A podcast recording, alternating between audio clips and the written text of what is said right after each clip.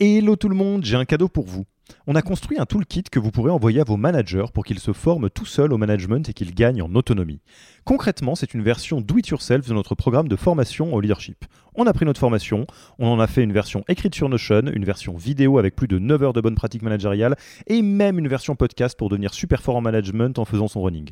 Beaucoup de gens vendent ce genre de truc, nous on pense que ça doit être gratuit. Pour avoir accès à tous ces bonus, il vous suffit d'aller sur www.yaniro.co slash bonus, B-O-N-U-S, et on ne vous demandera même pas votre email. Sur ce, je vous laisse avec l'épisode du jour.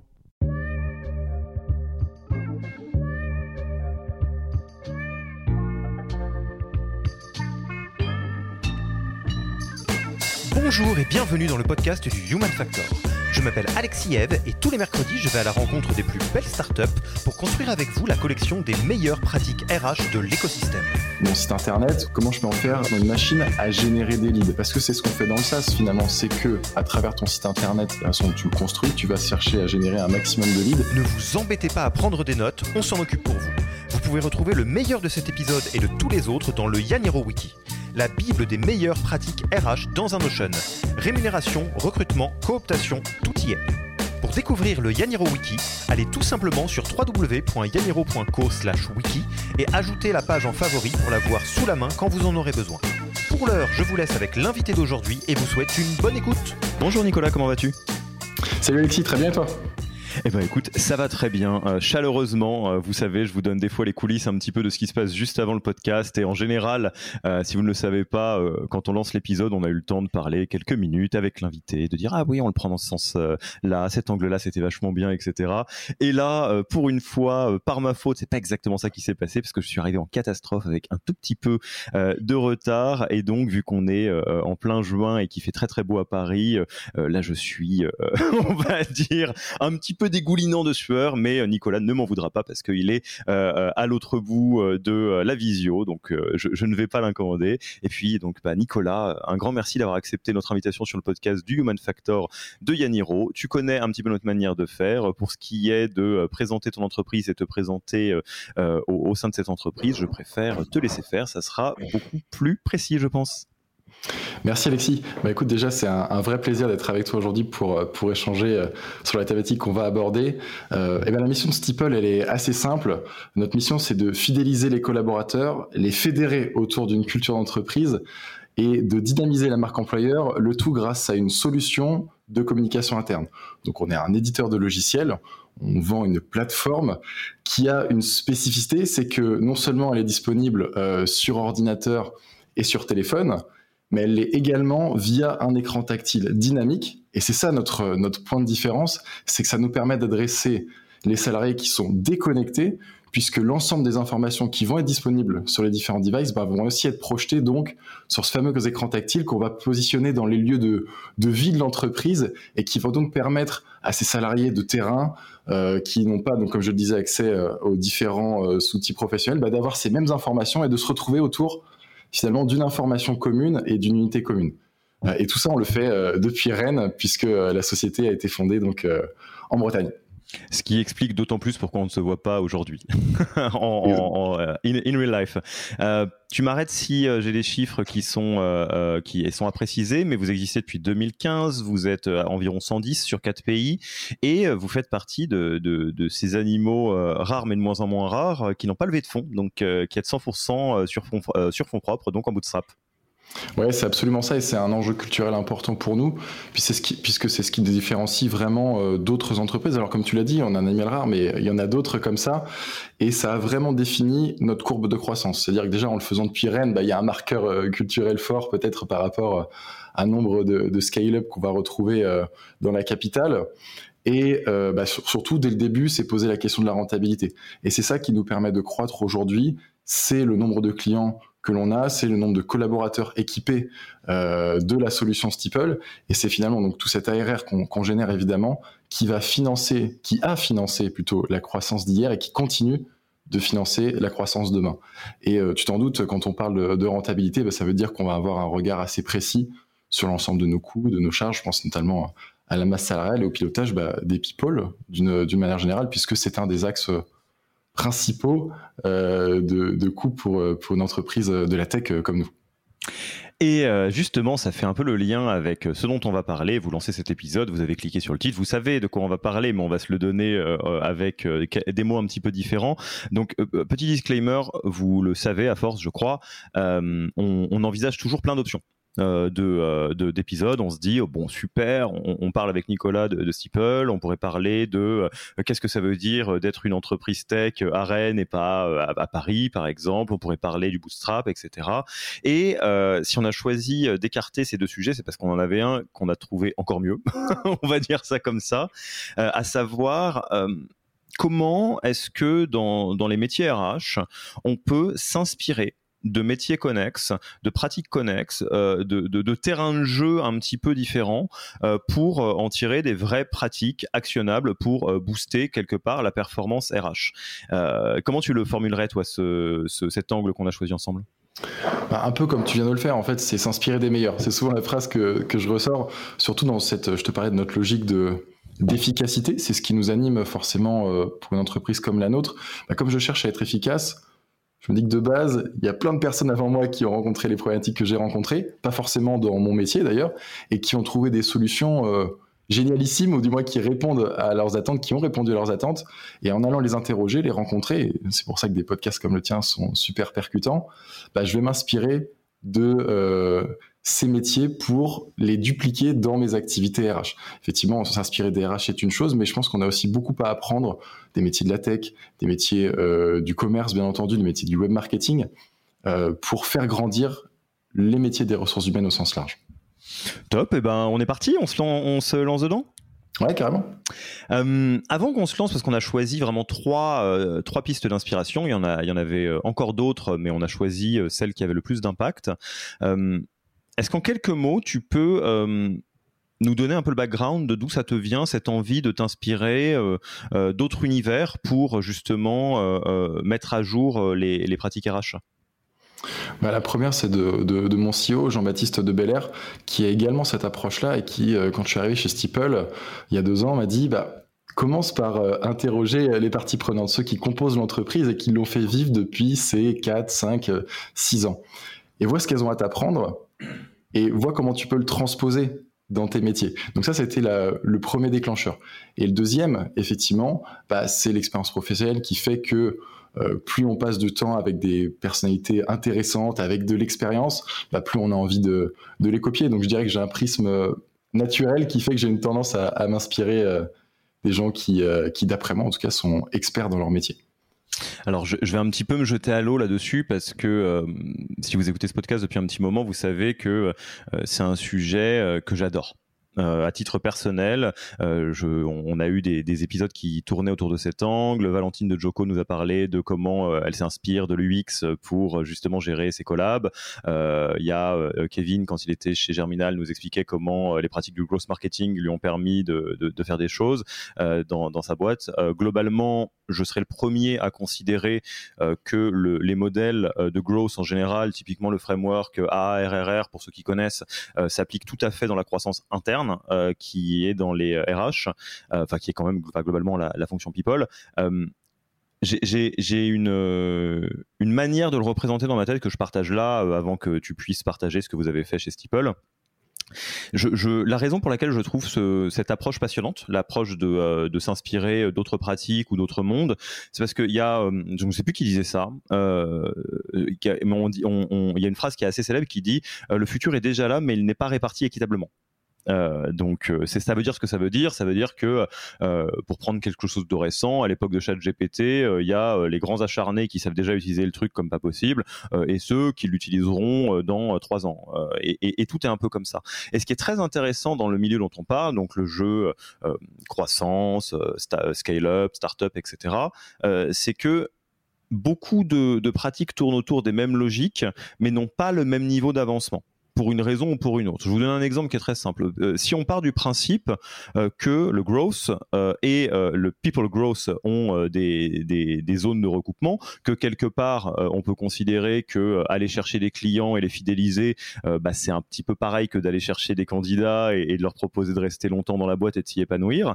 Bah, ce que ça veut dire, c'est qu'il y a des choses dans le growth qui sont duplicables avec, enfin qui sont duplicables dans le monde RH et inversement. Sauf que à l'heure où on se parle, en 2023, les, expérimentations en, growth sont beaucoup plus approfondies et beaucoup plus poussées que ce qui a été fait euh, dans, euh, le, euh, dans la, fonction RH. Et ce que ça veut dire, pour prendre un exemple qui est très connu, un ATS, c'est ni plus ni moins qu'un CRM c'est pareil, sauf que euh, les ATS, jusqu'à il n'y a pas si longtemps, étaient hyper poussiéreux euh, par rapport au CRM. C'est-à-dire n'importe quel Pipedrive, Salesforce, HubSpot euh, pouvait faire des trucs de fou et les ATS étaient vraiment un petit peu naze. alors qu'en réalité, ça sert la même chose. Et c'est assez logique parce que bah, il y a un marché qui justifie qu'on aille faire des CRM de fou et les ATS, ça a pris un petit peu plus de temps. Et donc, une manière d'être dans le futur qui est déjà là euh, sans, euh, sans prendre trop de retard, c'est d'aller voir ce que font euh, les copains d'à côté, parce que de la même manière que on peut regarder dans le futur en France en regardant ce qui se fait aux États-Unis, et ça,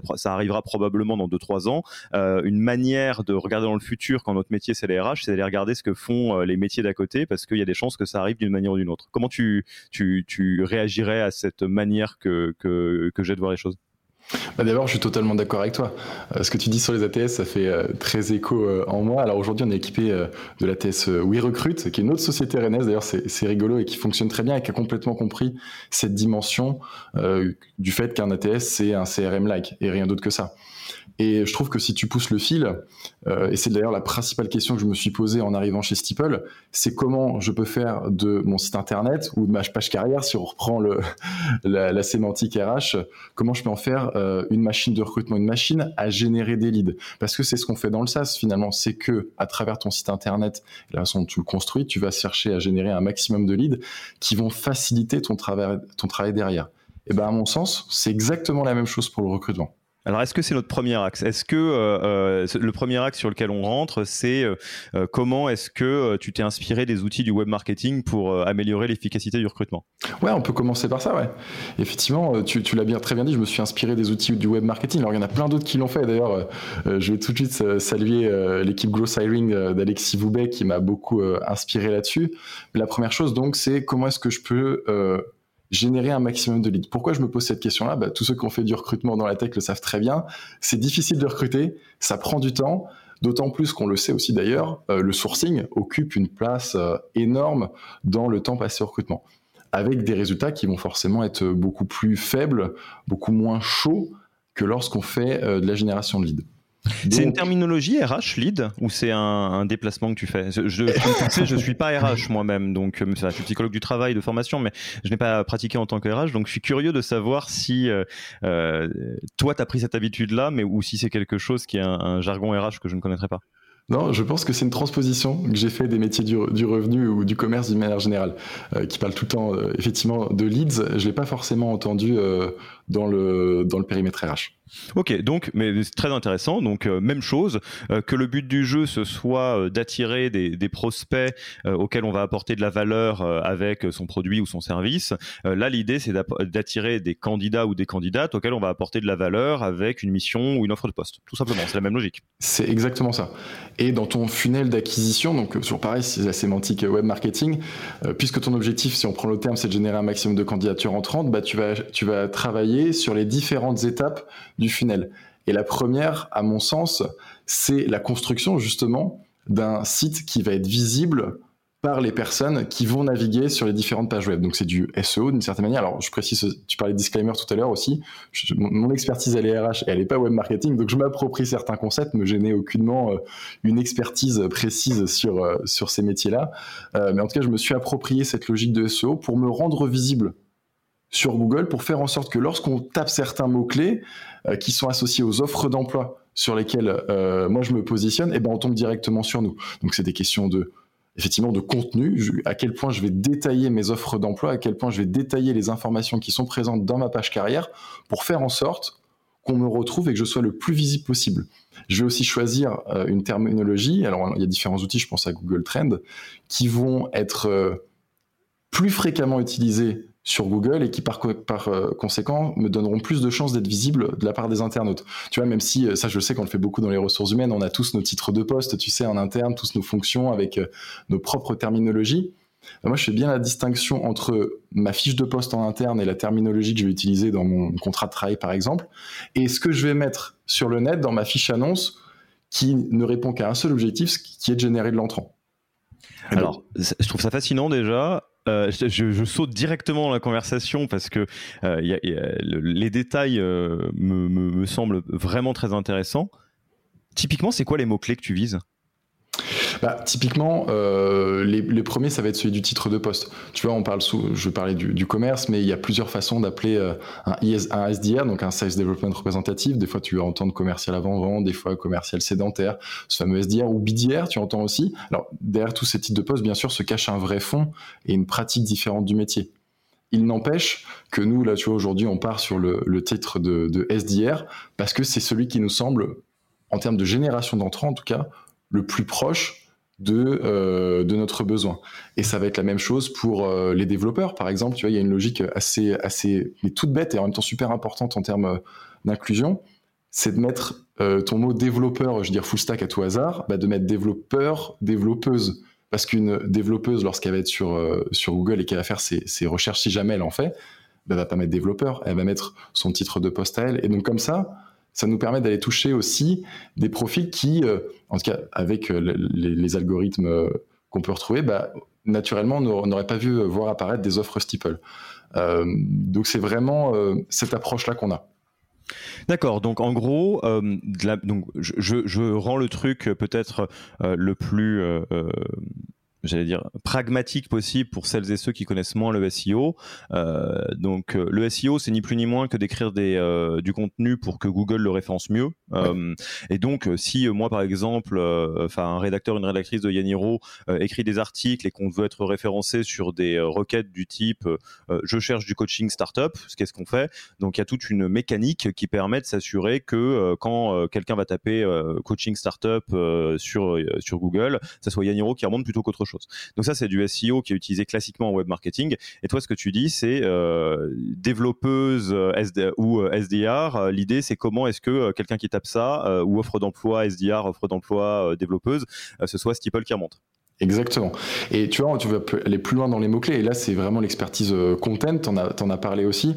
Bah, ajouter la localisation, ça paraît une évidence, hein, mais le fait de pas avoir la log dans tes annonces, bah, ça te met euh, hors phase sur plein euh, de résultats sur lesquels tu vas pas être indexé. C'est la même chose pour la rémunération. Alors, je sais que c'est, un grand débat, par exemple, mais pour moi, c'est une obligation de, de l'apparaître, de, de l'indiquer, pardon, parce que tu sais qu'une annonce avec cette information, alors déjà, les tu as plus de chances de générer euh, du clic sur ton annonce, mais elle va être en plus beaucoup plus visible. Et c'est le cas sur la plupart des CVTech aussi, euh, ou des outils de, gestion de carrière, où tu vas te retrouver avec des annonces qui vont être boostées parce qu'elles ont plus de mots-clés euh, sur, qui sont indiqués dans, les fiches annonces. À l'inverse d'autres entreprises qui vont peut-être pas faire l'effort de mettre ces, fameux mots-clés qui vont redescendre, qui vont être moins visibles, y compris sur un Hello Work, sur un Indeed ou sur ce genre de plateforme. Top. Donc euh, effectivement, euh, on optimise le SEO. Pragmatiquement, tu fais ça avec des ressources en interne. Est-ce que tu euh, demandes des conseils à ceux qui font du SEO entre guillemets standard? Ouais, c'est exactement ça. C'est qu'on a la chance chez Steeple d'avoir des, experts sur cette sur ce métier-là, et donc on les a fait auditer, on leur a fait pardon auditer notre notre page carrière, et grâce à eux, on a eu énormément de conseils pour pour améliorer donc le, le côté percutant de notre page carrière, et puis ils nous ont aussi formés donc avec ce qu'on vient d'évoquer ensemble, à ces petites notions qui, euh, pour un expert, forcément va beaucoup plus loin, mais qui déjà pour un RH a été vraiment très très aidant de et qui nous a permis de booster nos, candidatures. Rien qu'aujourd'hui, tu as une stat, euh, sur l'année 2022, on a eu plus de 5500 candidatures. Euh, forcément, ça, ça, facilite le travail de dingue par bah, rapport à du temps de, sourcing pour une centaine de postes ouverts, tu vois. Donc, donc ça donne du choix. C'est ça qui est super intéressant. Donc ça, c'est un, premier exemple de comment on utilise euh, euh, quelque chose, une pratique qui vient euh, des métiers d'à côté, le web marketing. toujours dans recrutement et, marketing, tu as d'autres petites techniques que tu as piquées à gauche à droite? Ouais, je pense à deux choses principalement. Et pareil, je vais citer les termes des experts. en tant qu'employeur, ou que marque plutôt devrais-je dire, il faut gagner la guerre des contenus. On en parle souvent. Il y a beaucoup de contenus sur Internet, il y a beaucoup de de choses sur lesquelles on a envie de cliquer, qu'on a envie de lire, euh, beaucoup de livres blancs notamment. Et je pense que lorsqu'on défend une marque employeur, ce qui est le cas de, de je pense qu'on est responsable de cette, action-là. Et eh ben on doit, être en capacité de produire nos propres contenus qui seront à disposition pour les personnes qui souhaiteraient candidater, candidater pardon, ou qui souhaiteraient en savoir plus, et qu'on pourrait ainsi euh, convertir plus facilement vers un lead. C'est-à-dire, je m'explique, je vois une annonce, bon, euh, elle est apparue dans, mon fil, super intéressant. Qu'est-ce qui va m'amener à cliquer et à me dire, OK, ça, cet ces entreprises, elles m'intéressent? Bah, À mon sens, c'est si on y ajoute du contenu à ces annonces, ou si une personne qui n'avait, jamais entendu parler de nous va tomber sur l'un de nos contenus, par, enfin, c'est pas vraiment du hasard, mais finit par tomber sur un de nos contenus et qui, qui se dit, bah, oh, super, cette entreprise, je vais aller regarder ce qu'elle a à proposer. Et donc, pour faire ça, pareil, j'invente rien, mais on a créé deux contenus euh, vraiment phares qui sont représentatifs en tout cas de, de Steeple. Le premier, euh, c'est le Culture Book qu'on a, construit il y a deux ans désormais. Donc là, pareil, on pourrait faire un épisode entier hein, sur, sur ce qu'est un Culture Book. Donc c'est un livre qui décrit les entrailles de l'entreprise, son histoire, ses valeurs, sa culture, les personnes qui la composent, les anecdotes en ce qui nous concerne. Maintenant, on a créé ce document et on l'a rendu 100% visible sur nos blogs en interne, sur, notre page carrière bien sûr, et sur l'ensemble de nos offres. C'est-à-dire qu'à chacune de nos offres, on envoie un lien de redirection vers, et ça, ça fonctionne bien d'ailleurs pour l'indexation, vers notre, vers notre culture book. Là, ça, c'est la première chose. Et la deuxième chose qu'on est venu créer, c'est un document qui s'appelle l'Employee Value Proposition, d'ailleurs, qui est bien connu euh, sur, euh, sur ce podcast, euh, sur lequel on va décrire dès le début, en fait, finalement, notre tu vois l'inspiration tout de suite, c'est une forme de plaquette commerciale qui va décrire la valeur de Steeple, ce qu'on a à offrir en tout cas comme projet pour toute personne qui voudrait nous rejoindre. Ce qui veut dire que upfront, tu arrives sur notre page carrière, tu as toutes ces informations-là. Si tu le souhaites, en tout cas, tu peux investiguer autour de ces informations-là et ça te permettra de te dire dès le départ, je clique ou je clique pas. Et si je clique, je, suis beaucoup moins euh, froid entre guillemets. Je suis vraiment intéressé parce que parce que j'ai eu accès à un nombre d'informations assez importantes. J'ai plein de choses qui me passionnent dans ce que tu viens de dire, plein, plein, plein. Euh, la première chose qui me passionne, c'est évidemment, je, je, vous ai pas menti, hein, quand je vous dis que c'est un sujet sur lequel j'adore geeker, parce que je trouve que, euh, que, que, c'est très malin en fait de faire ça. En, en réalité, que c'est une bonne manière d'approcher les RH qui fonctionnent bien revenons un peu du côté du marketing. N'importe quelle landing page sur laquelle vous allez, de boîte qui a un petit peu euh, de, de, bouteille, va être suroptimisé d'un point de vue marketing. Euh, et euh, je sais que le marketing, on pourrait dire, bouh, c'est pas bien, etc. La réalité, c'est que le marketing, pour moi, c'est un mix entre de la psychologie et, la, et de la linguistique. C'est-à-dire, c'est comment je comprends pile poil la personne que j'ai en face de moi et comment j'utilise les mots les plus clairs pour me connecter à ce qui est important. Euh, dit autrement, je vous donne un exemple, et il y a débat, hein, mais c'est juste pour vous donner la logique. Euh, alors vous nous écoutez, je pense que si vous allez euh, sur notre site, euh, le site de Yaniro doit y avoir marqué quelque chose euh, du type comment faire comment faire mieux avec moins et aller chercher 100% de son potentiel.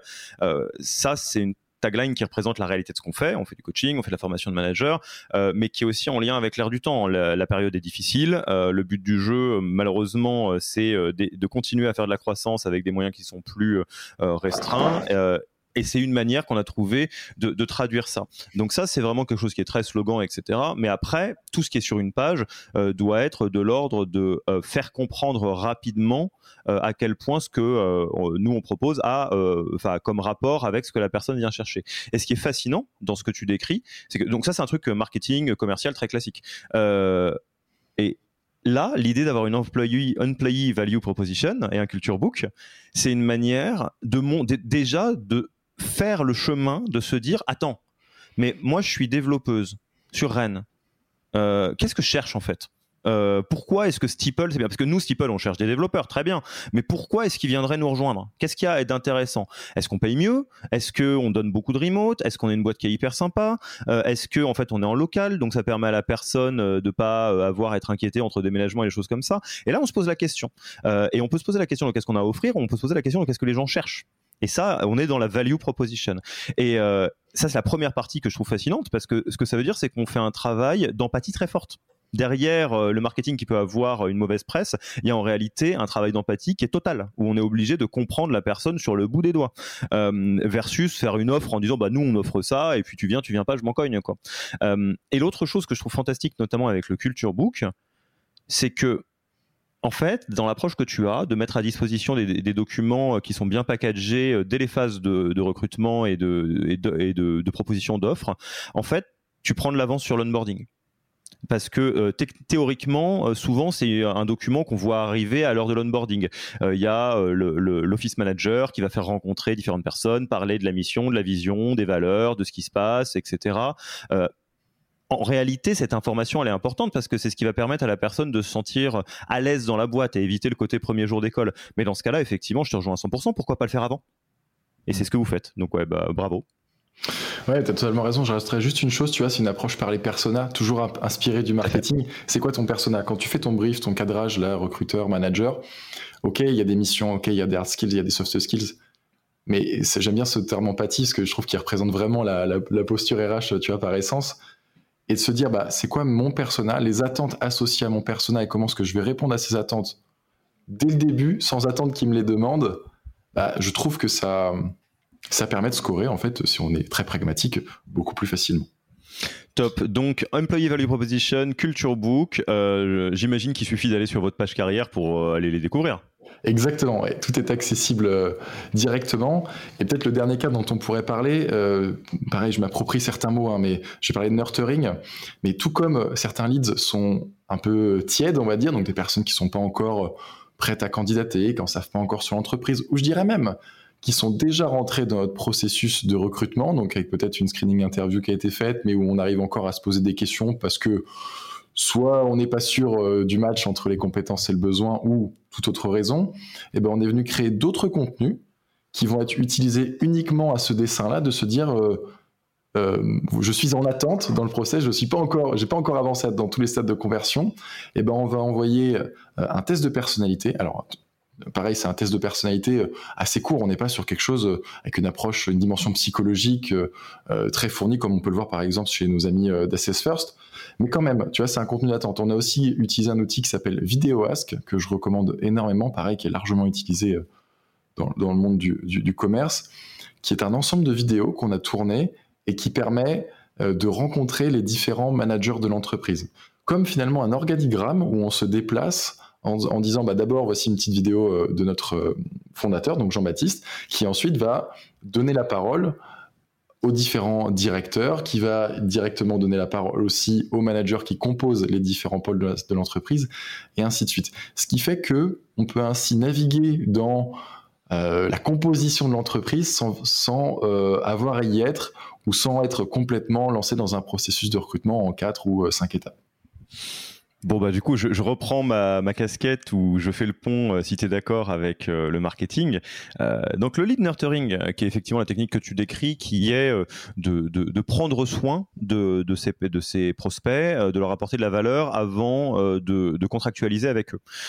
donc c'est ce qui se passe de manière plus ou moins élégante ou plus ou moins maladroite, hein, on va le dire. Effectivement il y en a qui font du lead nurturing comme des gros bourrins, mais c'est ce qui fait que par exemple je dis j'en sais rien moi peut-être admettons euh, Nicolas, euh, tu es intéressé euh, à bosser avec Yaniro, tu es un prospect, on discute de quelque chose. si pendant qu'on est en train de discuter, de voir si on contractualise ou pas, je dis tiens, attends, il y a cet épisode du podcast qui, est hyper utile sur un truc qui a rien à voir avec Yaniro, mais que peut-être peut apporter de la valeur, c'est du lead nurturing. C'est une manière de dire ça fait deux choses, ça apporte de la valeur avant d'apporter de la valeur, ce qui crée quand même plutôt un sentiment positif. Et deux, donc désolé pour les anglicismes, ça permet de faire en sorte qu'on soit top of mind. Euh, donc si, admettons, Nicolas envisage euh, de, contractualiser avec Yaniro, mais à deux, trois autres euh, organismes autour, bah, si nous on a fait ça et que les autres le font pas, forcément ça crée un sentiment de ah oui bah ouais Yaniro, je m'en souviens. et ce que je trouve génial, c'est que après, il faut effectivement trouver comment on apporte de la valeur et comment on fait pas du top of mind pour faire du top of mind, parce que ça, après, sinon, c'est du matraquage. c'est ce que ce qu'a fait la pub pendant un certain moment. on, arrive à créer un écart dans la tête des candidats et des candidates en termes de quelle boîte donne plus confiance que l'autre, qui est phénoménal. Euh, typiquement, pour prendre un exemple, je ne sais pas si vous en êtes inspiré ou pas, mais euh, il y a quelques années, on va dire en 2018-2019, quand c'était beaucoup plus nouveau, euh, Alan avait une assise qui était phénoménale en termes de marque employeur et qui était sans commune mesure avec quasiment toutes les autres boîtes. Mais pourquoi? Parce que Alan existait très fort pour euh, des candidats et des candidates, ce qui n'était pas forcément le cas d'autres, mais parce qu'ils ont fait le boulot. Ils ont fait le boulot de détailler leur culture, ils ont fait le boulot d'apporter de la valeur, de donner un peu des fenêtres sur ce qui se passe dans l'entreprise, le mot des fondateurs, etc.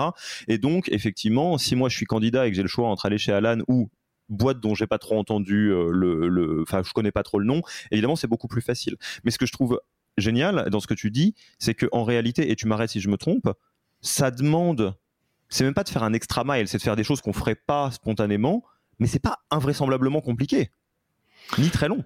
C'est juste faut le faire quoi. Tu as totalement raison. Faut le faire et en plus ça a des vrais euh, bienfaits sur la fidélisation des collaborateurs ensuite. On pourrait le développer à d'autres moments, bien sûr, mais tout ce que tu fais là, ça te servira demain. Et ça te fait gagner du temps parce qu'on en revient toujours à notre objectif initial. Si on fait ça, c'est pas juste pour être joli, c'est pour faciliter la, conversion des leads entrants et ainsi te donner de plus en plus de chances de recruter des profils euh, géniaux et qui correspondent à ton besoin. Et ça te permet aussi de passer moins de temps sur le sourcing qui, on l'a dit au départ, est, euh, extrêmement chronophage. Alors on va pas se l'éviter, hein, surtout dans la, dans tech. Mais c'est vraiment une approche par, euh, par la raison. C'est pas juste pour être pour faire joli qu'on fait ça.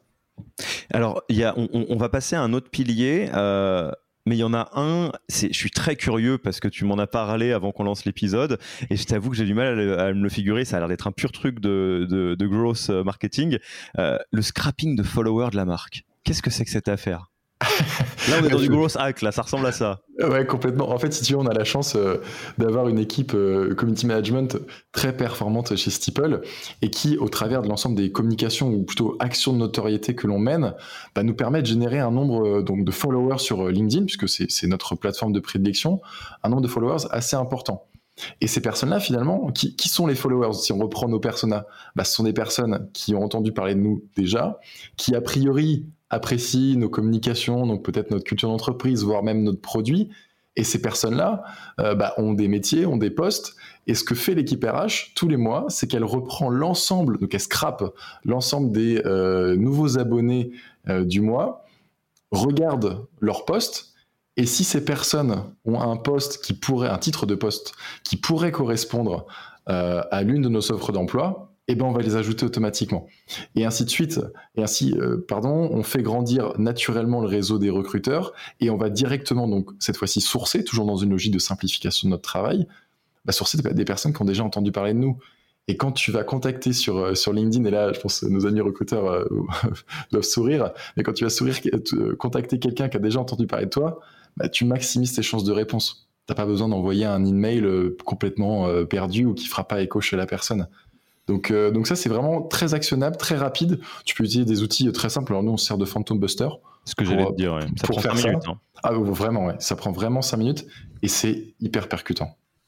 Ouais, donc, et ça, c'est euh, pareil. Je, je, trouve que cette expérimentation, elle est drôle et elle, est, elle montre bien en fait la, la, la manière de penser. C'est-à-dire, le sourcing, c'est hyper dur. C'est, euh, je pense que c'est la bête noire de à peu près tout le monde. Je vous renvoie à l'excellent épisode qu'on avait enregistré euh, avec euh, Louise Mouton de Guide Guardian, euh, qui est la tueuse du sourcing. Enfin, j'ai jamais vu quelqu'un d'aussi solide là-dessus. Donc, allez écouter son épisode où elle décrit de A à Z. Et effectivement, parenthèse, elle utilise des outils de, commerciaux. Elle utilise Walaxy globalement pour faire du sourcing.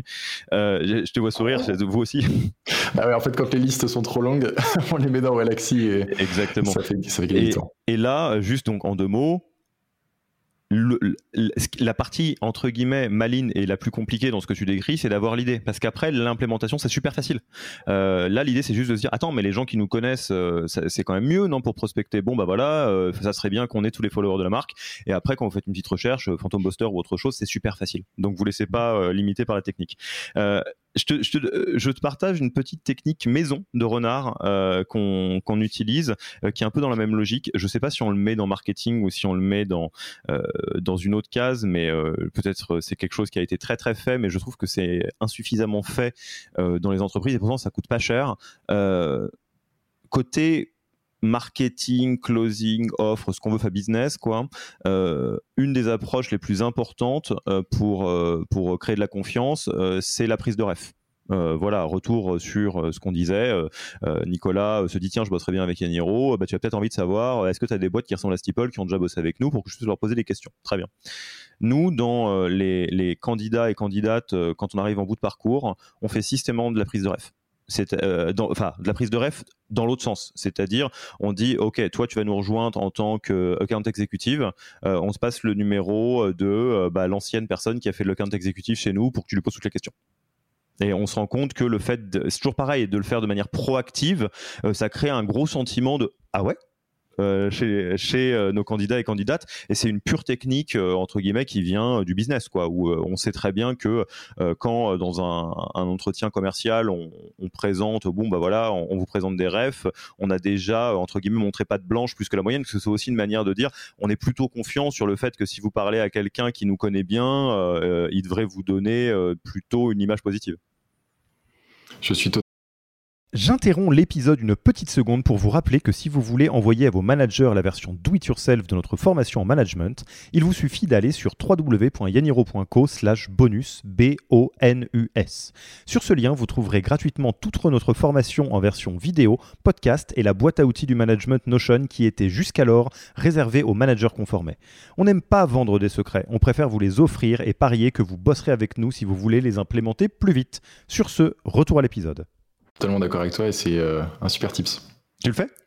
Alors, on, ne le fait pas aussi précisément, mais la question du référal, elle est, euh, elle est super importante. Alors, on elle est placée un peu plus bas dans le processus et on s'en sert encore, tu vois, comme un, plutôt un outil de moins de séduction, mais plus de check de l'adéquation entre, entre, le, entre le besoin et, les profils. Mais tu sais, ce que tu me dis là, ça me donne des idées. c'est bon, c'est euh, copyright free, c'est open source.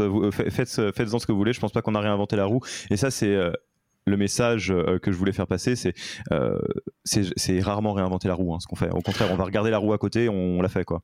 Exactement. Deuxième pilier, euh, maintenant qu'on a pioché plein de bonnes idées dans, dans, le marketing, on, les pioche où? Bah, moi, je les pioche chez les sales. je t'ai parlé de Jean-Baptiste tout à l'heure de Belair, notre fondateur.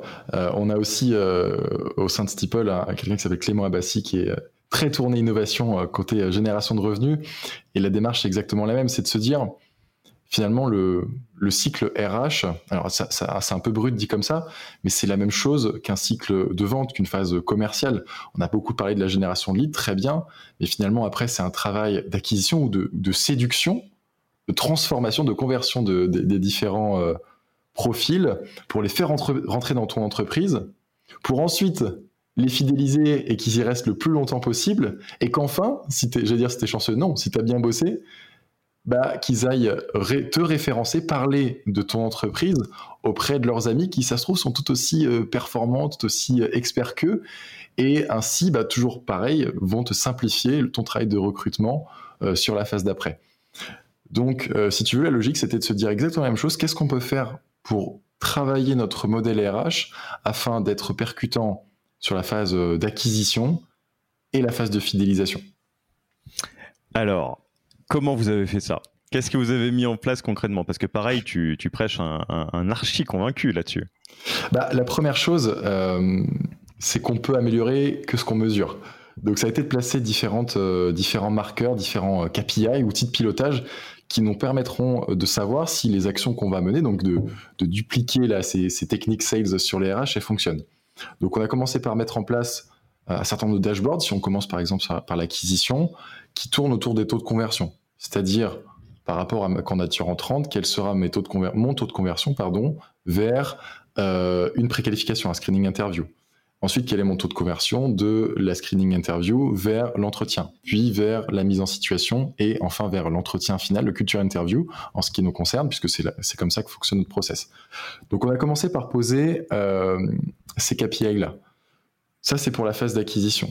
Euh, la deuxième chose qu'on a faite, cette fois-ci sur la phase, de fidélisation, c'est d'aller mesurer bah, la satisfaction interne, exactement comme tu peux le faire avec un logiciel SaaS, en utilisant un outil qui s'appelle euh, euh, le NPS ou le INPS, en l'occurrence lorsqu'on parle euh, des collaborateurs. Mais vous l'avez évoqué d'ailleurs dans un podcast avec, mm. avec Supermood, hein, c'est vraiment le même concept et qui permettra de, te permettra de savoir en tant qu'RH si ce que tu fais est dans la bonne tendance par rapport en tout cas aux attentes de tes collaborateurs. Ça ne veut pas dire qu'il faut y répondre, mais au moins tu, es en capacité de savoir si ton modèle est en adéquation avec les personnes qui composent ton entreprise. Donc la data, à mon sens, c'est la première brique à poser lorsqu'on cherche à améliorer les choses ou à construire un modèle, pour pas juste se le faire pour, pour se faire kiffer. Hmm. tu, vois ce que je veux dire? Tout à fait.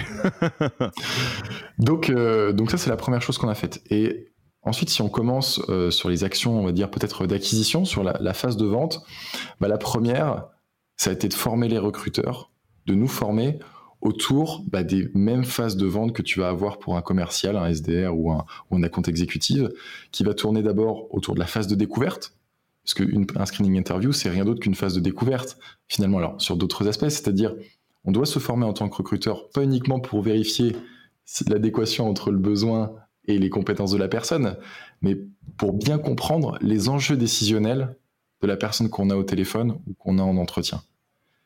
Et en allant, en allant pardon, euh, récolter ces enjeux décisionnels, en les saisissant dans notre ATS en l'occurrence, euh, on sera en plus grande capacité de séduire cette personne ou d'utiliser les triggers qui nous permettront de la recruter derrière. Si c'est la rémunération, bah voici notre réponse sur euh, la rémunération, si c'est ce qui te motive. Si toi, c'est la vie au travail qui te motive, parce qu'on t'a posé la question, on le sait, bah on va adapter notre discours en fonction de ces enjeux décisionnels-là. Donc concrètement, si on parle d'action euh, précise, bah, c'est de construire une trame d'entretien, comme on peut le voir euh, assez souvent, qui va avoir une partie démesurée autour de la phase de découverte, parce qu'avant d'aller vérifier l'adéquation, on veut vraiment comprendre qui on a en face de nous et que cherche cette personne. Et, alors, je pense que tu as utilisé un mot-clé qui est très important au début, euh, qui est... Euh, alors c'est peut-être un peu brutal, je sais plus exactement comment tu as dit, mais euh, bon, en fait, c'est comme la vente, quoi. Et, je pense que, bon, je vais pas faire 10 minutes pour démystifier la vente, parce qu'on n'est pas sur un podcast de sales, mais évidemment qu'il y a beaucoup de personnes qui ont donné une mauvaise image de la vente. Euh, bah, il y a les, vendeurs de cravates, de tapis, de matelas. vous voyez tout, euh, toute la manière de le présenter que vous pouvez imaginer, euh, qui est la vente forcée, le côté hyper bourrin, etc. Bon, les meilleurs vendeurs et vendeuses que je connais, en fait, ils ressemblent plus à des coachs qu'autre chose. Hein. Moi, je fais un petit shout-out à Talia qui bosse chez nous, qui est absolument fantastique. et effectivement, pour l'anecdote, euh, elle est passée haut la main euh, quand on l'a recrutée en dernier round, euh, parce que dans le cas concret de, de, de, de BizDev qu'on lui a proposé, elle a une approche de quasi psychanalyste. Hein. Elle parlait pas, elle écoutait. Et elle reposait des questions pour bien comprendre bah, la personne, en fait, elle est là pourquoi et de quoi elle a besoin, et puis, et puis voilà quoi. et en fait, malgré tout ça, la vente, c'est effectivement une chorégraphie euh, de séduction au sens noble du terme. Pas la séduction euh, des, gros bourrins de mascu, de pick-up artistes qui vont manipuler les gens. La séduction au sens de euh, bah, si tu as quelque chose qui, qui, vaut, qui vaut la peine qu'on s'y intéresse et qui, et, qui, est, qui a de la valeur ou qui est chouette, bah faut le montrer. On peut mmh. pas s'attendre à ce que la personne le devine.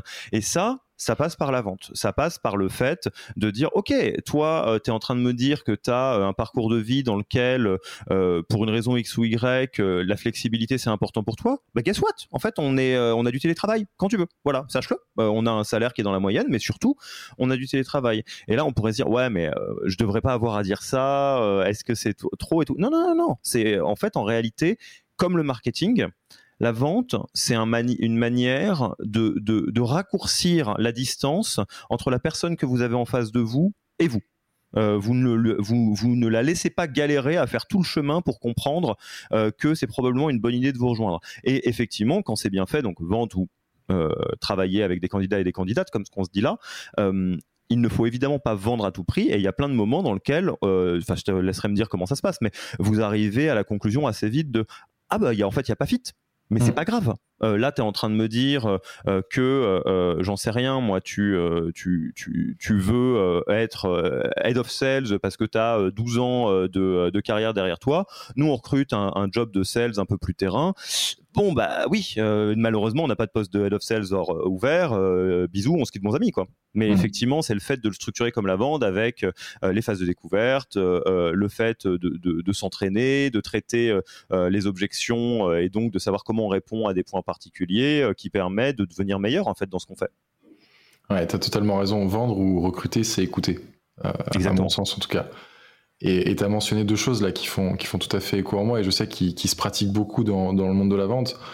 C'est l'enregistrement des discours. Donc, nous, on enregistre nos screening interviews pour justement se dire, bah, et on fait ce qu'on appelle des écoutes partagées. Alors, encore une fois, j'ai rien inventé. Hein. C'est-à-dire qu'on va réécouter une préqualification, on va réécouter une interview pour se dire bah ok est-ce que euh, comment je peux m'améliorer moi en tant que recruteur? Pour être plus en adéquation et être plus performant finalement. Donc évidemment on va prendre à chaque fois les situations peut-être euh, difficiles, les points sur lesquels on pourrait s'améliorer et ça en plus ça crée au sein de votre équipe recrutement bah, quelque chose de, super, super intéressant parce qu'en fait, on, on, s'écoute tous. Donc ça apporte beaucoup d'humilité et on s'aide tous à s'améliorer. Euh, et tu as mentionné une deuxième chose, c'est le traitement des objections. Parce qu'effectivement, une fois qu'on a levé les enjeux décisionnels, on peut aussi euh, bah, révéler différentes objections potentielles parce que il peut y avoir des misfits. Tu l'as très bien dit. Des fois c'est grave, des fois c'est pas grave. Euh, je pense à Steeple par exemple. On a une, culture entreprise assez marquée. Euh, et donc, on doit forcément se préparer à traiter différentes objections qu'on pourrait rencontrer. Et ben là, c'est pareil, on s'est préparé un argumentaire de vente qui sont les réponses du terrain, les réponses réelles sur les questions de rémunération, sur les questions d'équipe vie pro vie perso, sur les questions de télétravail, sur les questions de mission, de, de création ou remplacement. Enfin bref, toutes ces objections traditionnelles que tu peux rencontrer dans un échange de recrutement, en t'y préparant, tu maximises encore une fois tes chances d'améliorer tes taux de conversion, en fait, si on en revient toujours au même. Et, euh, pareil, hein, j'insiste lourdement, les traitements des objections, peut-être que vous pouvez avoir une image poussiéreuse euh, du, commercial hyper pénible qui a réponse à tout. Euh, et, en fait qui joue de la flûte. Le bon traitement des objections, que ce soit en commerce ou ce qui nous intéresse aujourd'hui euh, chez les candidats, c'est juste savoir qu'est-ce qu'on répond quand on, nous, on nous soulève tel ou tel point. Et il y a plein de cas de figure dans lesquels on va lever les mains en disant oui c'est vrai. Euh, ce que vous dites, euh, bah là, euh, j'en sais rien. Moi, vous, admettons, on est une boîte full remote. ah, mais en fait, du coup, on se retrouve pas souvent et tout. c'est une réalité. Alors, c'est, il y a des personnes à qui ça convient moins, mais nous, en tout cas, on est capable de tonboarder sur le travail en remote parce que on le fait depuis longtemps et on sait comment rompre la solitude. Ça, c'est une manière de gérer l'objection. On acknowledge la réalité. Oui, il y a des gens qui vont avoir besoin d'environnement totalement présentiel, mais on traite l'objection en disant on sait que c'est un cas qui est important et donc on a un package d'onboarding là-dessus. C'est ça la gestion des objections, en tout cas, euh, vu de ma fenêtre. Ouais, je suis complètement en phase avec toi. Yes. Recrutement sales, euh, on a autre chose, d'autres petites choses un peu euh, rigolotes que vous avez mises en place pour, en vous inspirant des pratiques des, confrères? Bah effectivement, après, il y a la, partie fidélisation. Donc, je parlais de, du positionnement d'indicateurs de, mesure avec le, INPS. Je pense qu'il y a plein d'autres outils. Et, et là, je, j'invente rien puisque c'est des choses qui se, qui se pratiquent déjà. Euh, c'est le référal dont on, a, dont on a évoqué tout à l'heure. On parle pas mal de parrainage dans le SaaS, par exemple. Euh, bah, c'est exactement le même principe avec la cooptation euh, dans, le, dans le recrutement ou sur la fidélisation des collaborateurs. À partir du moment où tu as donc recruté, onboardé de manière pertinente et tu t'es assuré que tu pouvais fidéliser tes collaborateurs, bah, tu peux te servir de cet appui-là pour faire du développement de compte, entre guillemets, et remercier, incentiver les personnes qui vont contribuer à l'effort collectif. Donc pour ça, il y a plein de choses à faire. Le premier, la première chose, pardon, c'est euh, construire une stratégie d'employé advocacy, c'est-à-dire de former littéralement tes collaborateurs aux techniques de sourcing et de recrutement. Parce que ce qu'on fait lorsqu'on va sur LinkedIn euh, contacter différentes personnes, finalement, il euh, n'y a pas besoin d'être recruteur pour le faire. dire dans nos expériences professionnelles, on a tous croisé des personnes qui sont fantastiques et qu'on aimerait, avec lesquelles on aimerait retravailler. Et eh ben, en disant c'est possible, tu peux le faire, c'est pas que un ami, c'est pas que un, bref, une personne que tu connais bien. Bah, on démystifie le travail du recruteur et on fait que, au lieu d'être une équipe de trois comme c'est le cas aujourd'hui chez nous, bah, on va être 110 à recruter au même moment. Donc c'est pour ça que je parle de stratégie d'employé advocacy. Et encore une fois, l'employé advocacy, ça vient pas de moi. Hein. Euh, c'est la communication qui a cette expertise et qui aide dès la phase d'onboarding tous nos collaborateurs à utiliser les différents réseaux. Euh, après, je peux un peu glisser sur la cooptation qui se pratique euh, beaucoup, mais qui doit ensuite s'animer. C'est-à-dire que ça ne suffit pas de dire euh, si tu cooptes quelqu'un, bah, tu vas recevoir tel ou tel incentive, alors du cash ou, des gifts ou des events ou ce genre de choses. Ça va plus loin que ça, c'est de se dire qu'est-ce que je peux faire pour animer ma stratégie de cooptation, faire qu'elle soit toujours pertinente par rapport à nos postes ouverts et que les collaborateurs aient de la visibilité là-dessus. Donc nous, ce qu'on a fait, c'est, comme tu reparlais du CRM tout à l'heure, c'est d'importer tous les workflows de cooptation sur notre ATS ce qui nous permet de vraiment euh, automatiser cette pratique et la rendre visible pour tous. Euh, et enfin, bien sûr, remercier les personnes qui, qui le font et célébrer les, succès avec tous ceux qui, qui sont des mmh. contributeurs en fait à, l'entreprise. Mais ça, vous avez un petit gong euh, comme les commerciaux? Eh, Exactement, on a cette petite. Alors nous, c'est une cloche, référence forcément à Steeple, mais c'est exactement ce qu'on fait. Petit point très rapidement, vous voulez en savoir plus sur la cooptation et la et l'employee advocacy, enfin les brands ambassadeurs et tout ça, il y a un super épisode qu'on a fait avec Libéo euh, donc vous pouvez écouter. Euh, sur la fidélisation, on a fait un super épisode avec Zoé d'Oversea. Euh, et sur la fidélisation, pareil, je vais pas faire trop long parce que on en a déjà parlé. parenthèse aussi, si vous voulez pas écouter les épisodes du podcast, allez sur yaniro.co slash wiki pour voir le wiki Yaniro, qui est notre collection de toutes les meilleures pratiques de ce podcast sous une page Notion où il y a tout, dont effectivement employé advocacy et tout ça. sur la fidélisation, comme pour la, le, commercial, hein, globalement. Euh, il n'y a aucun mystère. À la fin du fin du fin, et c'est pour ça que l'INPS c'est important, c'est la qualité du job que vous proposez. Point. Euh, L'INPS et le fait de s'intéresser à ses employés, ses collaborateurs, ses collaboratrices, c'est une manière de comprendre qu'est-ce qui se passe, qu'est-ce qui a de la valeur et éviter les angles morts ou qu'est-ce qui peut poser problème. Mais à la fin du fin, euh, effectivement, toutes les stratégies de growth hacking du monde ne vous sauveront pas d'un produit pourri. Euh, bah là c'est un peu pareil. Je juste, je pense que je l'ai déjà cité dans ce podcast, euh, mais j'ai quelqu'un qui m'a vraiment frappé. C'est un, bon ami en plus que que, j'embrasse. Euh, il m'appelle en me disant Alexis, est-ce qu'on peut parler? J'ai un problème dans la boîte, on a du mal à grossir parce que je brûle des phénix. Je fais ah tiens d'accord, bah, qu'est-ce que ça veut dire? Bah ça veut dire qu'on a des gens super et on les perd en fait ils partent ailleurs et pourtant on fait de notre mieux et tout le gars il est hyper sympa il a il est robuste en management donc on explore un peu et en fait l'exploration elle est pas allée très loin hein. Euh, il, m'a dit, j'aurais dit, bon, ok, vous, vous payez comment? Euh, bah, en fait, on paye euh, plutôt en dessous du marché, mais tu comprends, on a aussi des. Bah, arrête-toi là. c'est pas méchant, c'est pas contre toi, mais dans l'offre que tu proposes à des à, tes à tes collaborateurs et collaboratrices, la REM est importante. Donc pareil, je vous renvoie à tous les épisodes sur la REM, mais c'est exactement la même logique que votre produit, il peut être hyper sexy, on prend ça, c'est un peu standard. S'il fait pas ce qu'il est censé faire, bah, ça pose problème. Et euh, évidemment vos collabs, ils viennent chercher tout un tas de trucs, mais euh, si vous êtes dans euh, des, offres d'emploi qui sont très en dessous du marché, c'est difficile. C'est pas impossible, c'est difficile. Donc la fidélisation, pour la faire très très simple, le meilleur outil de fidélisation, même s'il y en a plein, et l'INPS, une bonne manière de monitorer ça, c'est de vous assurer que ce que vous proposez à vos collaborateurs et collaboratrices est incroyablement supérieur à euh, tous les autres jobs qu'ils peuvent avoir. Si je caricature à grands traits. Tu vois, on en revient à la question de l'EVP. C'était une question de contenu au départ, mais c'est pas que ça. C'est une question de quelle est mon offre de valeur par rapport à ce que j'attends des collaborateurs qui composent l'entreprise. Est-il équitable, n'est-il pas équitable? De valeur perçue, d'ailleurs, on peut parler de ça aussi finalement, parce que la valeur réelle peut être folle, mais si elle n'est pas euh, n'avez pas fait l'effort de communiquer, et je sais de quoi je parle en en tant qu'RH, c'est pas ce qui nous sait le mieux parfois. Si vous ne faites pas l'effort de communiquer et de, faire grimper votre valeur perçue, vous allez avoir des problèmes. Et alors, tu as tout à fait raison. C'est euh, pour revenir, pour faire un peu le pont, ta valeur réelle et valeur perçue. Euh, deux exemples très simples et, après on passe sur le dernier pilier. Euh, dans la valeur réelle et perçue, euh, je trouve que par exemple, au-delà de tous les bienfaits qui sont expliqués dans l'épisode euh, qu'on a fait ensemble, euh, ce qu'on fait Welcome to the Jungle sur la semaine de 4 jours, c'est évidemment un strike. Enfin, on peut tout à fait imaginer que quand on est collab et qu'on a vécu 3 ans dans la semaine de 4 jours, l'idée de repartir sur une semaine de 5 jours, c'est un sacré move. Donc en termes de fidélisation, c'est difficile parce que l'offre qui est donnée aux collaborateurs est très haute entre autres choses. il y a plein de choses très bien chez Welcome. et, un autre exemple, moi, qui m'a fasciné sur la valeur perçu et donc la manière de packager la valeur, euh, c'est, euh, je, pense que c'est Walaxy. Je crois que c'est toi non Georget qui avait posté un post LinkedIn là-dessus. Je suis pas sûr de ce que je dis. C'est soit Walaxy, soit Bulldozer. Hein. donc, euh, mais c'est une de ces deux boîtes qui maîtrise à fond les codes de LinkedIn. et en lieu et place d'une offre qui était un tout petit peu aride en disant on recherche, blablabla, etc.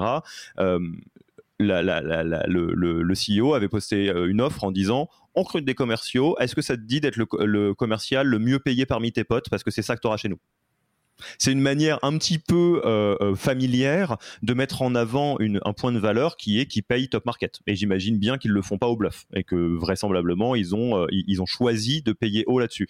Mais ce qui est rigolo, c'est qu'ils auraient pu le faire juste de manière aride en disant bon bah voilà, on cherche SDR et tu vas gagner temps, etc. On aurait pu le faire d'une manière qui est un tout petit peu plus packagée en disant nous payons top market 90e pourcentile ou un truc comme ça. Ils ont choisi de le faire encore un cran plus loin avec le langage de la brand. Walaxy a un côté qui est très à la cool, on va dire, et donc, enfin, ou Bulldozer, de toute façon, c'est, je pense que ça s'applique aux deux. et donc, ils l'ont fait comme ça en disant est-ce que tu veux gagner plus que tous tes potes? Bon bah voilà, c'est chez nous. Ok, ça c'est une manière de packager la valeur. Avec leur ADN, vous pouvez le faire avec le vôtre. Hein. complètement. C'est une approche encore par les personas, tu vois, on, on revient aussi là-dessus. Exactement. Troisième pilier. Effectivement, le, knowledge management, alors euh, ça c'est quelque chose dont je me suis plus nourri euh, de par euh, différentes expériences marquées par la tech. Et d'ailleurs, ce sujet, on le voit aujourd'hui, glisse tout doucement vers les ressources humaines. Mais c'est ce concept que tout bon process, toute bonne connaissance ne vaut que si elle est euh, marquée, stabilisée, communiquée et disponible. Je m'explique, quand tu fais un développement, il y a tout un tas de compétences que tu vas mobiliser, il y a tout, un tas de raisons qui t'ont poussé à, sortir cette feature de, telle ou telle manière, et tu as fini ton projet, tu as poussé ta feature uniquement lorsque euh, la documentation associée est prête. Euh, et à mon sens, euh, c'est exactement la même chose pour les ressources humaines. On, on parle encore de valeur perçue finalement, c'est-à-dire que tu vas maximiser tes chances d'augmenter la valeur perçue si toute la connaissance RH, tous euh, les processus RH, tout ce que tu essaies de créer pour ta fidélisation des collaborateurs, bah, tu vas venir la solidifier, la pousser, la rendre visible dans une base de connaissances internes qui sera finalement ton réceptacle pour tes processus RH et ta culture d'entreprise. Et c'est ce qu'on a fait chez Steeple avec un, outil qu'on a, c'est notre sémantique interne qu'on a appelé la Bible. Euh, on travaille euh, sur Google Site en, l'occurrence. Et là, tu vois, cette question, bah, je l'ai pas mal évoquée. Euh, je, vais faire référence à Prono, qui est une, communauté d'intérêt sur le sujet, mais qui, qui me fait, m'a fait rencontrer des profils de, chez PayFit et, partout en l'occurrence, où bah, ce métier de knowledge manager, tu pouvais le retrouver euh, soit dans le produit, parce que bah, c'est très tech euh, par, par, définition, ou soit dans des pôles opération ou stratégie euh, ou transformation dans certaines entreprises. Parce que j'ai essayé de faire chez Steeple, c'est de nous approprier, sur le périmètre RH évidemment, hein, cette même logique sur tout ce qui touche à l'expérience collaborateur. Et ça, c'est utile sur plusieurs champs, sur plusieurs spectres, à mon avis, le premier, c'est que tu vas gagner beaucoup de temps sur ton onboarding et sur l'acculturation des nouveaux profils. C'est toujours une question de contenu. Hein. Tu as créé plein de contenu que tu as envoyé à tes candidats, à tes prospects, que tu as converti en personnes recrutées. Mais qu'est-ce que tu fais une fois qu'elles arrivent? Tu vas pas leur transmettre que de l'oral, euh, surtout si tu fais de la synchrone, surtout si euh, tout le monde ne travaille pas au même endroit. Et ben, le fait d'avoir une d'avoir référencé l'ensemble de tes processus sur un, sur un seul endroit va te permettre d'aller beaucoup plus vite. Ça te permet aussi d'être euh, transparent. Alors là, ça va dépendre des, cultures d'entreprise. Mais on a une, forte, on est, la transparence marque assez fortement notre culture d'entreprise. Donc tout ce qu'on fait doit être visible pour l'ensemble des collaborateurs. typiquement, c'est quoi le genre de contenu euh, que tu détailles dans, votre Bible, euh, donc euh, votre document, votre Google Site? Bah, Il va y avoir plusieurs pans. Il faut imaginer plusieurs couches. Une couche très globale qui va concerner l'entreprise. C'est-à-dire dans l'entreprise, on va avoir euh, des articles, alors je, reprends ces termes-là, mais euh, c'est comme ça que, nous les appelle, des articles sur l'histoire de l'entreprise, de A à Z. Et je ne parle pas uniquement de ce qu'il y a sur ton site internet, je parle de la vraie histoire, de ce qui a vraiment été vécu avec les évolutions de chiffre d'affaires, de collaborateurs, etc., etc. Avoir des articles sur la culture d'entreprise, sur la stratégie d'entreprise, c'est-à-dire pour rappeler à tout le monde, bah, où est-ce qu'on veut aller? Quel est l'objectif 2023 Les OKR sont un bon outil. Quel est l'objectif 2025 euh, et quel est l'objectif 2030 ça, c'est sanctuarisé et mis à jour régulièrement sur la couche haute de notre base de connaissances, qui est l'entreprise. Tu vas retrouver aussi tout ce qui a trait, donc j'en parlais, à l'expérience collaborateur. Donc bah, finalement, si on parle, on va rester sur les ressources humaines, ça va être des choses très basiques, hein, mais comment se passent euh, toutes les, toutes les, sujets administratifs et de paye autour des notes de frais, des frais de déplacement, euh, des absences, de la fiche de paye, mais tout ce qui touche aussi à la carrière. C'est-à-dire quel est... On a construit un processus de mobilité interne, si je prends cet exemple-là, voici comment ça se passe chez nous. Est-ce que voici comment, comment on le fonctionne? Tu as un plan de développement des compétences, bah, toute sa construction et sa finalité est disponible sur euh, notre page carrière. Et enfin, ça c'est peut-être un dernier exemple que je pourrais donner sur la partie couche haute. On a une grille de rémunération qui est, transparente. Bah, tu vois, typiquement, euh, c'est là-dessus qu'on la, la, la référence. Euh, j'aurais pu parler de télétravail aussi, bien sûr, de, de, de mutuelles d'entreprise et autres. Mais ça, c'est ce qu'on, globalement, ce que j'essaie de dire, c'est que dans une couche haute, tu vas avoir tout ce qui a trait à l'entreprise et qui doit être visible par toute personne qui arrive. Et ensuite, tu vas descendre, tu vas descendre dans les couches. Et ça, c'est le rôle de l'équipe ressources humaines de s'assurer que, de s'assurer, pardon, que ces couches sont en corrélation avec euh, la structuration de l'entreprise, c'est-à-dire les différents pôles, ce qui nous concerne, qui la, qui la composent. C'est-à-dire, bah, voici, j'ai un pôle revenu qui est composé aujourd'hui d'une soixantaine de personnes. Bah, quelles sont leurs missions? Comment est-ce qu'ils travaillent? Et quelles sont les, la documentation associée à la description de leur mission Idem pour le produit, notre équipe R&D, ainsi de suite et ainsi de suite. Et enfin, notre dernière couche, mais là on pourrait aller encore plus loin et je laisserai la place aux experts euh, sur le sujet, mmh. ça va être les couches métiers. Tu as parlé de ton entreprise, tu as parlé de tes pôles et tes services ou de ou tes business units, selon la sémantique qu'on utilise. Ensuite, il te reste à parler du métier en tant que tel, dire c'est quoi être SDR chez Steeple, c'est quoi un cold call, c'est quoi un appel outbound, enfin bref, c'est quoi ma trame de traitement des objections, bah, c'est là qu'on retrouve tout ça.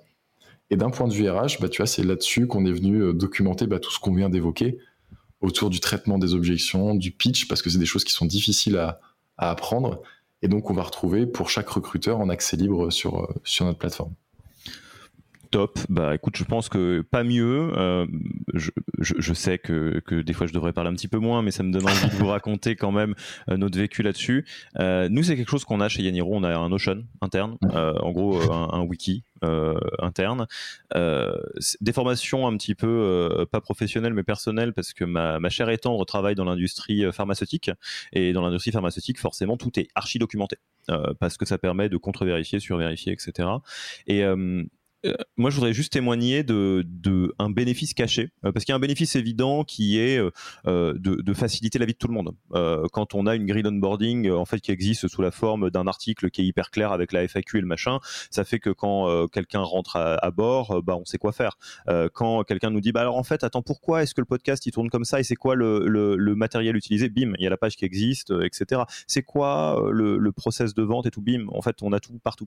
Et il y a un truc moi que je trouve vraiment intéressant euh, dans la culture de l'écrit, qui est poussé au maximum dans les boîtes qui sont asynchrones, euh, ce qui n'est pas notre cas, c'est que quand c'est écrit, ça oblige à se mettre d'accord sur les termes. Euh, c'est-à-dire que nous, on l'a observé une fois qu'on a dit bon bah voilà, notre culture chez Yaniro c'est ça, donc voici la mission, la vision, les valeurs. Bon donc ça forcément, on s'est un petit peu organisé pour que ce soit des mots qui soient clairs et avec lesquels on soit tous d'accord. Mais quand on quand on écrit des choses qui sont relatives à la culture, bah faut qu'on se mette d'accord en fait on se dit bon alors ok ça on a le droit de le faire ou pas? Euh, ah ça c'est un peu plus compliqué dans la situation on fait A ou on fait B et en fait c'est des après quand c'est par écrit à partir du moment où ça n'a pas été fait comme un cowboy par une seule personne, évidemment, euh, on part du principe que euh, bah, c'est l'OS de l'entreprise quelque part. Et le fait, c'est le, pour moi, c'est effectivement le knowledge management qui permet ça. Hmm. Je suis d'accord, et tu vois, c'est une, barrière un peu mentale à, faire tomber, parce que tu peux te dire parfois, et je connais bien euh, cette situation, bah, certaines situations RH ou certains processus, bah, il faut les cacher, tu peux pas tout dire, on n'est pas sur, naturellement, on n'est pas sur le métier avec le plus grand culte de la transparence. Mais finalement, faire tomber cette barrière, c'est pas si difficile que ça. Et je trouve encore une fois que ça agit directement sur euh, la fidélisation des collaborateurs, parce qu'il n'y a rien à cacher. En fait, tout, le maximum des choses qui sont construites sont partagées et accessibles pour tout le monde. Et puis comme tu l'as dit, euh, après, l'idée c'est de documenter couche haute, couche basse. Il y a des, parties qui sont ouvertes à certaines personnes ou pas à d'autres. Vous faites ce que vous voulez. Hein. Tu as totalement raison, ouais. Bon, alors c'est un crève-cœur parce que euh, là, on aurait, on aurait, on a parlé de de, trois trois euh, métiers dont euh, desquels tu as piqué des pratiques, on va dire. On aurait pu en faire d'autres. on avait parlé de RH et communication, projet RH product management. Il y a vraiment beaucoup beaucoup de choses, mais mais on va devoir passer à la à la fin de l'interview. moi, je commence par la question la plus évidente. Je pense qu'à la fin de, de cet épisode, on a envie de parler avec toi on a envie de connaître les autres, on a envie de savoir, mais attends, mais du coup, dans la, dans la communication, qu'est-ce que vous avez fait? Dans le project management, qu'est-ce que vous avez fait? Donc, où est-ce qu'on te retrouve? Comment est-ce qu'on on ouvre la discussion avec toi? Eh bien, directement sur LinkedIn. Je suis euh, régulièrement sur, euh, cette plateforme-là, donc euh, vous pouvez me contacter via ma page. Et bon, ça, écoute, ça sera fait. je, juste, je fais un petit aparté. Je devrais le faire, peut-être le faire à chaque épisode. Euh, c'est pas pour faire genre hein, qu'on fait ça. Euh, c'est vraiment un accord de principe euh, très bon enfant que font les invités que de se mettre à disposition de personnes qui veulent parler avec. et je dis ça parce qu'il y a pas longtemps, il y a on parlait d'une invitée qui était passée dans, le podcast et on me disait, et la personne qui me parlait me dit, est-ce que tu peux me, me, faire une intro? Je fais, mais j'ai pas besoin de te faire une intro. Elle a donné son LinkedIn, tu dis que tu as écouté son podcast et que tu viens de notre part et puis c'est tout quoi. Et bon, voilà. Donc, n'hésitez pas. discutons, discutons. C'est ça qui fait un peu la beauté du métier aussi. ensuite, est-ce que tu as un livre, un podcast ou un blog que tu recommanderais aux auditeurs? Ouais, tout à fait. Alors, c'est le premier que j'ai lu en, arrivant chez Steeple, euh, que m'a partagé euh, donc notre fondateur. Il s'agit de No Rules Rules. Alors, je m'excuse pour la, pour la prononciation de Red Hastings et Erin Meyer. Donc, il décrit la construction de Netflix, enfin, la construction culturelle plutôt, de Netflix et qui m'a, en tant que en tant qu'RH, vraiment m'a aidé pardon, à déconstruire justement ces, ces barrières qu'on peut avoir dans, dans ce métier-là, en se disant que manager par le contexte et euh, que faire confiance aux collaborateurs qui composent l'entreprise, s'ils ont été correctement euh, guidés et que le framework qu'on leur partage est suffisamment clair, bah, que tout va bien se passer. Euh, donc je le recommande vraiment en termes d'approche culturelle des ressources humaines. Vous connaissez euh, ma marotte sur le sujet. Si ça fait euh, quatre fois que vous avez entendu parler de ce bouquin et que vous l'avez pas lu, euh, bah vous l'achetez et puis vous le lisez. Qu'est-ce que vous voulez que je vous dise? A priori, c'est qu'il est bien. Effectivement, c'est un, un, bouquin très enrichissant sur la culture de Netflix et notamment sous la forme d'un dialogue entre les entre Netflix et Erin Meyer qui n'est pas de Netflix et qui vient mmh. donc remettre en challenger pas mal des choses qui sont faites chez Netflix. Donc c'est très très intéressant. Euh, point de vue outil, que bon bah Steeple, j'imagine, un outil que tu as envie de recommander? Bah oui, évidemment, pour le coup, ça a transformé ma, mes façons de communiquer.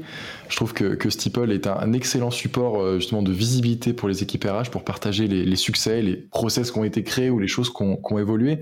Surtout si vous avez des, salariés déconnectés, euh, c'est vraiment un outil qui, qui transfigure vraiment la culture d'entreprise et qui la fait rayonner pour tout le monde. Ok, ok. Euh, pour, pour ne, ne pas qu'on ait l'impression qu'on est sponsorisé par Steeple, c'est un autre euh, outil que t'aimes bien, même si on en pense beaucoup de bien aussi. Hein. Ouais, je, je, je, sais que j'ai parlé de VideoAsk tout à l'heure, donc je vais choisir un autre. Je vais parler de Vidyard. On reste, tu vois, dans, dans l'approche sales. C'est un outil qui permet d'humaniser sa prise de contact euh, sur LinkedIn. Je m'explique. On, on, peut enregistrer via, via Vidyard une vidéo de soi unique finalement par essence à destination euh, de notre cible. Donc je m'explique, je, me présente un tel, j'ai vu ton profil sur LinkedIn, euh, à mon avis tu pourrais super bien matcher avec telle offre d'emploi, ça te dit on en parle. Et, c'est ce qu'on fait, voilà, pas pour tout le monde évidemment, ce n'est pas tenable en termes de charge de travail, mais une dizaine par jour pour des profils bien ciblés, et ça, ça, crée vraiment une, une humanisation du recrutement parce qu'on a parlé pas mal de taux de conversion et mais on n'est pas des robots, on est là pour faire du, relationnel et ça, je trouve que c'est un super outil. J'adore. Euh, partage d'expérience. Toutes les il y a beaucoup plus de gens qui me contactent que de messages que je peux lire, donc euh, malheureusement, je, ne fais pas aussi bien que ce que je voudrais pour répondre à tout le monde sur LinkedIn. Toutes les personnes qui m'envoient une vidéo ou un message vocal, je les écoute et je leur réponds. Euh, et euh, dans l'autre sens, euh, ça m'est arrivé, je dirais une dizaine de fois, de contacter quelqu'un vraiment en mode YOLO parce que je le connais pas et, et en me jetant à l'eau avec une vidéo parce que c'est quelqu'un que j'ai vraiment envie de rencontrer. Dans 100% des cas, ça a marché. Donc, euh, faut pas hésiter à faire un peu euh, l'extra effort. Je connaissais pas Vidyard, je vais regarder. Et enfin, tu connais notre tradition sur ce podcast, notre euh, notre notre fierté. On aime beaucoup ce, passage de flambeau. c'est solennel et, très charmant. si tu étais à ma place, tu aimerais entendre qui sur ce podcast? Alors, j'ai pas réussi à choisir, donc je vais citer deux personnes qui travaillent dans la même entreprise. En l'occurrence, il s'agit de Morgane Denet et Claire Duguay-Pérou, qui travaillent pour l'entreprise Claranet et qui ont un parcours super intéressant. Et pourquoi je pense que c'est intéressant de les rencontrer? Bah, D'abord parce que la première a fait passer une entreprise de 250 collaborateurs à plus d'un millier aujourd'hui et la transformation RH du service par RH pardon qui s'ensuit donc de 6 à, 30 à 30 collaborateurs. Donc le sujet est passionnant. Je sais que vous parlez souvent de scalabilité. Bah typiquement là on est dedans.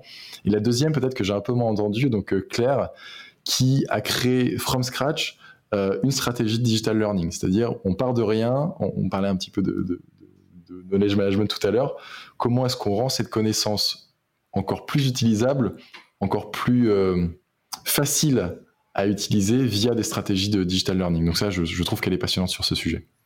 Morgane, Claire, de deux choses l'une. Euh, d'une part, quand, il s'agit de, trouver qui sont les GOAT, qui sont les meilleurs du, domaine, bah Nicolas pense à vous. Ça c'est la première chose.